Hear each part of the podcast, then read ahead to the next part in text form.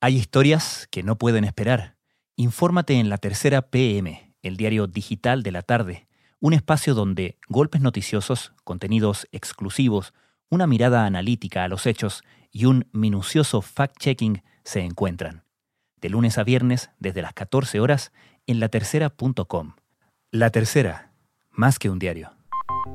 El presidente chileno Sebastián Piñera anunció el lunes el inicio del proceso de licitación pública de la red 5G nacional que incorporará al país sudamericano en la sociedad digital. ¿Qué es el 5G y por qué es tan clave para lograr conectar de buena manera a nuestro país? Tecnologías de carga muchísimo más rápidas a las cuales estamos acostumbrados. Tenemos por supuesto que priorizar la tecnología 5G aplicándola a los sectores más esenciales para la vida de las personas. Quiero partir de lo más, más básico porque no todos somos súper tecnológicos, no todos entendemos estas cosas, así que a ver si usted nos puede explicar. Desde la sala de redacción de La Tercera, esto es Crónica Estéreo.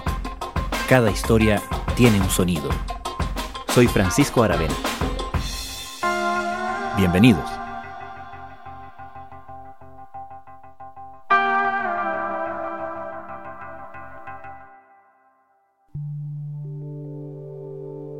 La sociedad digital, la revolución tecnológica han demostrado ser generosos con aquellos países que la abrazan, pero han demostrado ser indiferentes con aquellos países que la dejan pasar.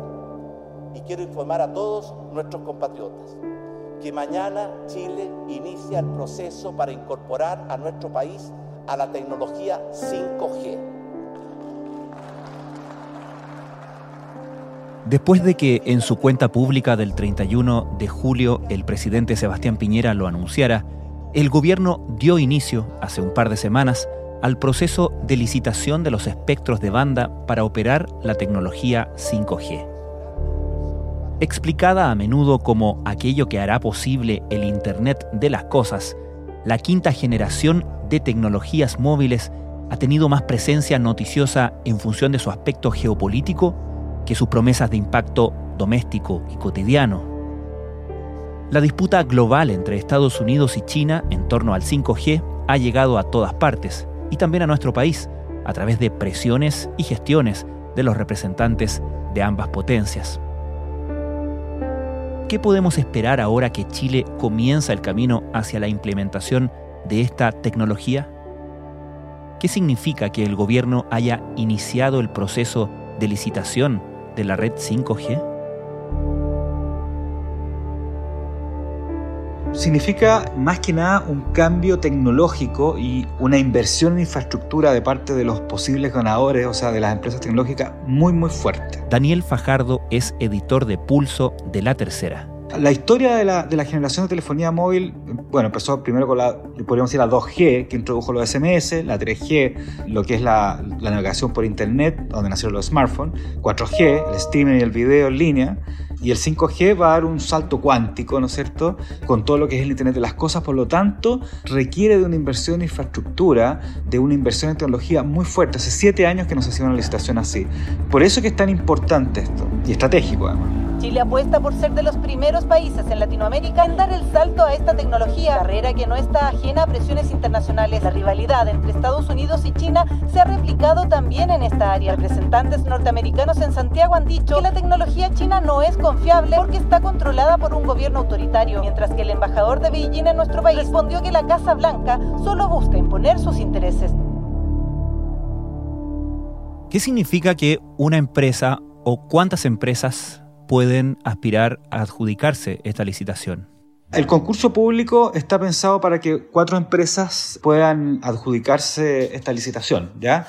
Y esto es súper importante porque además esta licitación tiene un, algo que se llama el principio de la neutralidad de la red. ¿Qué significa eso? Que en el fondo, bajo ciertos parámetros dados por el gobierno y por la licitación, tú puedes ocupar ciertas tecnologías y ciertos operadores de forma indistinta y no casarte con uno.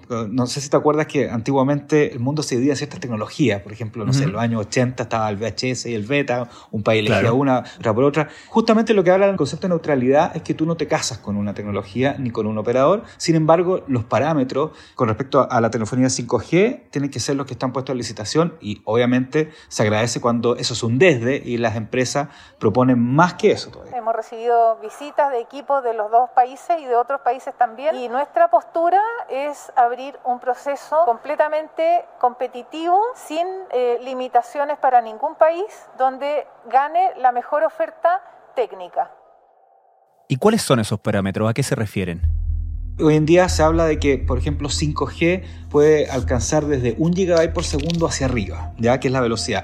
4G más o menos son 20 megabytes. ¿ah? Además, la cobertura es mucho mayor. Por ejemplo, si antes tú podías eh, tener 100 aparatos conectados, no sé, en tantos metros de redonda, ahora eso se aumenta 100 veces. O sea, mayor cobertura y mayor velocidad. Hicimos algunas pruebas y, por ejemplo, nos conectamos a contenidos 8K que son de altísima definición y podemos descargar ese tipo de contenidos hoy día en un minuto y medio. Hacerlo en una tecnología tecnología 4G o incluso una tecnología eh, fija podría tomar 10 minutos o incluso más. Pero aparte esta licitación pone ciertos parámetros que tienen que ver con una orientación más social y pública, eh, específicamente que se implementó en esta licitación, que tiene que ver con que la 5G tiene que ayudar al sector público, especialmente hay al principio tiene que conectar a una cierta cantidad de hospitales y recintos de salud, pero también se asegura, y está en la licitación, de que dice que el 90% al menos de la población chilena tiene que estar conectada ¿ya? Y que vamos a empezar por las capitales regionales para luego ir al resto. O sea, esto tiene un tema de cobertura que es súper importante y que está en los requisitos, en las obligaciones que también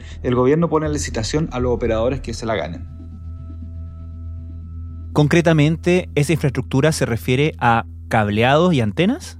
Básicamente son antenas, ¿ah? son diferentes antenas de otro tipo de tecnología.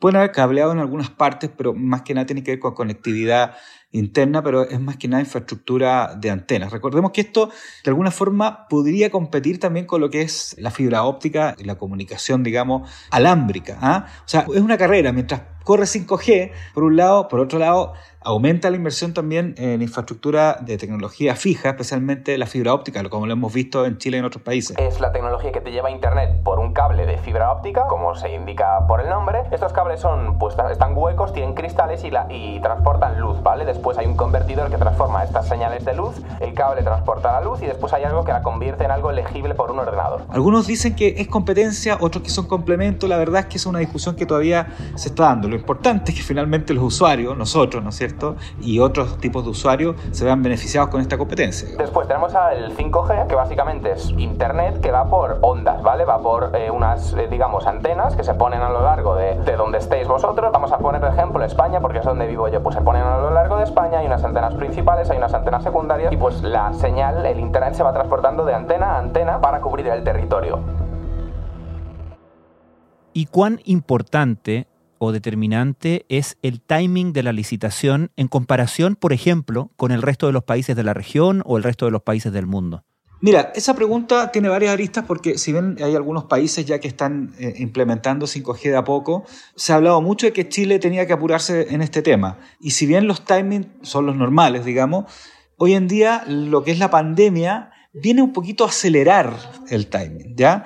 Había estado esto varios, harto tiempo ahí en discusión, había críticas que, que nos demoramos, que, pero efectivamente la pandemia apura estos timing básicamente por la, esta televida que estamos viviendo y que la vamos a vivir por harto tiempo. Yo le digo televida, o sea, teletrabajo, teleeducación, etcétera, etcétera. Y ahí es donde entra un factor súper importante de lo que es la 5G y la Internet de las cosas. Uno de, de los beneficios de la 5G es que te va a permitir conectar maquinarias, te va a permitir conectar procesos, industria a distancia. Expertos señalan que en dos meses de pandemia adoptamos tecnología que hubiéramos demorado varios años en aplicar. Y hoy en día, como estamos viviendo una pandemia donde la idea es quedarse en las casas, se acelera más y se hace más urgente que esta 5G eh, se empiece a implementar luego. Y entiendo que, sin embargo, dentro de la industria ha habido críticas a el hecho de que el gobierno haya justamente iniciado el proceso de licitación ahora. Sí, efectivamente, las críticas van básicamente por un tema económico de inversiones. O sea, la pregunta es, si bien se necesita 5G y están solicitándose varias exigencias para implementarla, ¿será el mejor momento para invertir? Especialmente en una mm. economía que se está súper estresada y que todo dice que va, va a seguir estresada y va a seguir deprimida por un buen tiempo. Se requiere de mucha inversión de los operadores, que podría también de alguna forma eso traspasarse después al costo de los usuarios, tanto usuarios personas como usuarios empresas, cuando se utilice la 5G. Entonces hay toda una discusión, por un lado, que hay que acelerarlo por esta televida, pero por otro lado, que a lo mejor no hay que acelerarlo tanto porque no está el momento para invertir. Porque es como en la casa, pues, cuando eh, uno pasa por un problema económico y se aprieta el cinturón y no empieza a invertir, digamos. ¿ah? Hay un sentido de competencia en lo que es la adquisición de la tecnología 5G por su poder eh, transformador de industria. Esto se está viendo en todas las regiones del mundo y no hay mucha diferencia entre mercados emergentes y mercados desarrollados con respecto al deseo de tener la 5G. Daniel, se ha planteado en ciertos círculos una crítica de que justamente el gobierno comienza este proceso de licitación, pero que es un proceso que en rigor atañe más a las empresas que a la gente, a los ciudadanos, que hay otras prioridades finalmente. ¿Cuál es tu opinión sobre eso? Efectivamente ha habido críticas con respecto a que esto beneficiaría más a las grandes empresas y al sector privado que a las personas. Yo creo que esto hay que sacarle un poco ese factor poco ideológico y irnos a, a la cosa más concreta. Estamos hablando de una red que va a beneficiar, sí, a las industrias, a las grandes industrias, ¿no es cierto? Pero también a las empresas en general, a las pymes y a los emprendimientos. ¿Por qué a las grandes industrias? Porque estamos hablando de una red tan potente que permite conectar, por ejemplo, un brazo gigante de la minería o un sistema gigante a nivel forestal a distancia. Va a permitir una mayor rapidez y una mayor infraestructura de las grandes empresas, sí. Pero eso también va a permitir un beneficio en las personas, porque esto del Internet de las Cosas, que es como el principal, digamos, objetivo de la 5G, va a permitir mejora en el transporte público, en la ciudad inteligente, en la iluminación, en un montón de temas del día a día.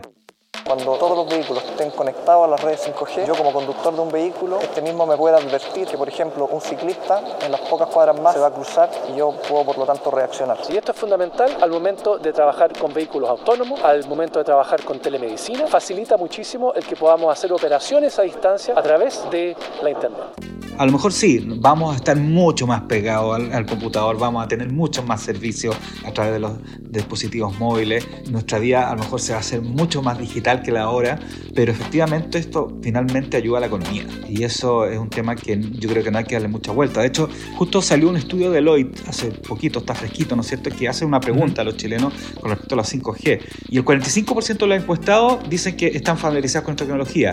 Y el 71% destaca que 5G podría tener algún tipo de beneficio. Y esto está muy ligado a la pandemia, porque cuando se le preguntó a estos usuarios cuáles eran los beneficios, la mayoría lo asoció, claramente esto fue hecho hace una semana atrás, ¿no es cierto? Tiene beneficios con la pandemia. Por ejemplo, muchos dicen que esto, 47% que va a ser un beneficio para los trámites, 34% para su forma de trabajo, 32% para la gente que compra, etcétera, etcétera, etcétera. Y 10% incluso para la gente dice que va a ser beneficioso para el transporte. O sea, al final, sí, mejora la industria, beneficia a las grandes empresas, beneficia a la industria, pero también beneficia a las personas. Daniel, y a propósito justamente de esta televida que hemos tenido en los últimos meses en medio de la pandemia, otra cosa que se ha hecho evidente es que el acceso a la tecnología es profundamente desigual y que en aspectos tan cruciales como por ejemplo la educación o incluso la capacidad de teletrabajo se ve muy afectada por condiciones socioeconómicas, por eh, cierta segregación finalmente respecto de qué zonas están mejor conectadas que otras y qué personas acceden a los equipos que les permiten obtener esa conexión. ¿Cómo crees tú que empalma ese problema que se ha visibilizado más estos últimos meses con esta conversación, la conversación en torno al futuro, la conversación en torno al 5G y la conversación en torno al Internet de las cosas, que podría parecer un poco desapegado de la realidad, digamos. Bueno, yo creo que la licitación tiene un fuerte contenido social y de poder romper esta brecha digital, ¿no es cierto? Todos hablan de eso, la empresa se espera que sí, pero hay que verlo en la práctica. Y hoy en día 5G está tan fresca todavía, ni siquiera fresca, sino que no existe básicamente en países en vías de desarrollo como los nuestros. Entonces es difícil concluir que va a resolver la brecha digital. Yo creo que a la larga lo va a hacer, pero no sé si sea muy luego. ¿Y qué sabemos de los países que sí han avanzado más en el tema del 5G? Porque tampoco da la impresión de que el sistema estuviera plenamente operativo en ninguna parte, ¿o sí? Hay algunas partes donde está funcionando. están funcionando en algunas partes de China, digamos, a manera de prueba, ¿no es cierto? En Corea del Sur está desde el año pasado, en Suiza, en Emiratos Árabes, en Finlandia, en el Reino Unido también, en España, en Italia, en Alemania, está ya funcionando de alguna forma las primeras etapas. Entonces, si te das cuenta, la mayoría de los países que te dije, que quizás todos son países desarrollados. ¿ah? Entonces, de alguna forma la brecha digital está un poco resuelta en esos países. Fue como estar parado al lado del paciente. La cirugía fue posible gracias a la red 5G. Nosotros estábamos a 3.000 kilómetros, así que ahora podemos colaborar con otros países incluso. Todavía no se ha visto un país que haya resuelto o esté pensando resolver la brecha digital con eso. Ese es Mm. más o menos el panorama, pero la verdad es que todavía está empezando. O sea, no hay ningún país que esté full conectado a 5G, ¿no es cierto? Claro. Y que ya se puedan hacer algunos análisis al respecto.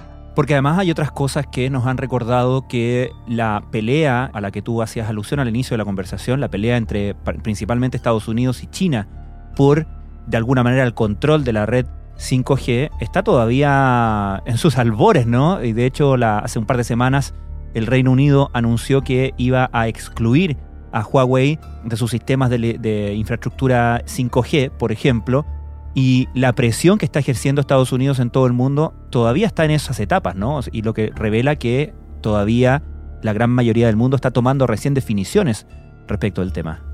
Hay que ser bastante imparcial y pensar que si bien hay argumentos de un lado al otro, de hecho los argumentos más occidentales hablan de que Huawei tiene software y tiene un sistema que puede espiar, digamos, las redes.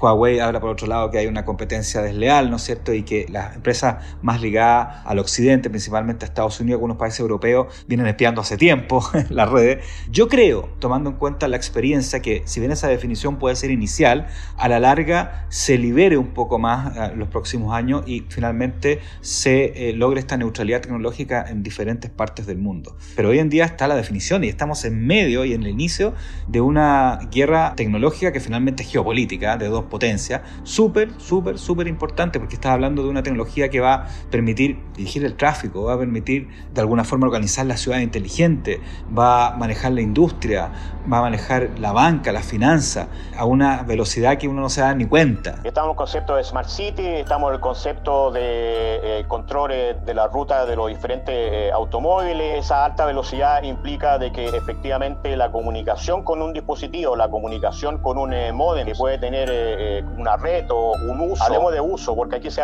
se está hablando también el tema de IoT. Detrás de IoT está Internet de las Cosas, detrás de IoT está todo lo que sea la parte domótica, o sea, casas inteligentes. Entonces, esa velocidad, esa cobertura que va a permitir, eh, ¿cómo se llama esta nueva implementación? Eh, va a poder dar esos servicios en forma transversal a las diferentes industrias. Supongo que lo que llama la atención también es que hablemos de eh, dos titanes peleándose acá, de dos países, de dos potencias, de Estados Unidos y China, y uno se pregunta dónde están, por ejemplo, las compañías europeas que han desarrollado tecnología de punta y líder en el mundo. ¿Por qué Europa no está en esa pelea?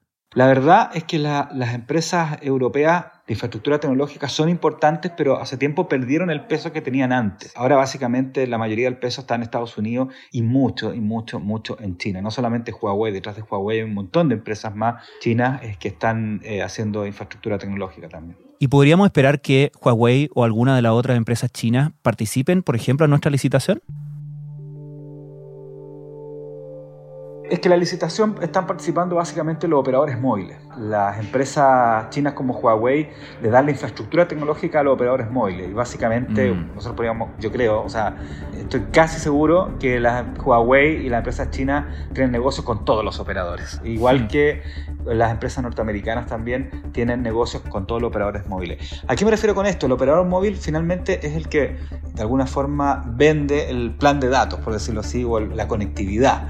Pero para eso necesitan infraestructura, todo lo que es el hardware, digamos, y cierta infraestructura de redes. Y eso es lo que proveen las empresas tecnológicas como Huawei, por ejemplo, como Cisco, como un Ericsson. En el fondo es meterse como en el ADN, en, en el torrente sanguíneo de la tecnología de un operador móvil. Daniel Fajardo, muchas gracias. Gracias a ti.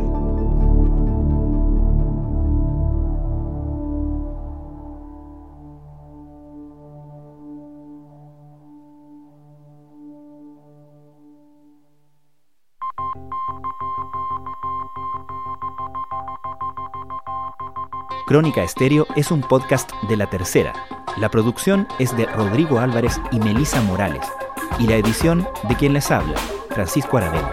La postproducción de audio es de Michel Poblete. Nuestro tema principal es Hawaiian Silky de Sola Rosa, gentileza de Way Up Records. Nos encontramos pronto en una nueva edición de Crónica Estéreo. Les recordamos que todos nuestros episodios están disponibles en latercera.com, Spotify, Apple Podcasts, Google Podcasts y donde sea que escuchen sus podcasts.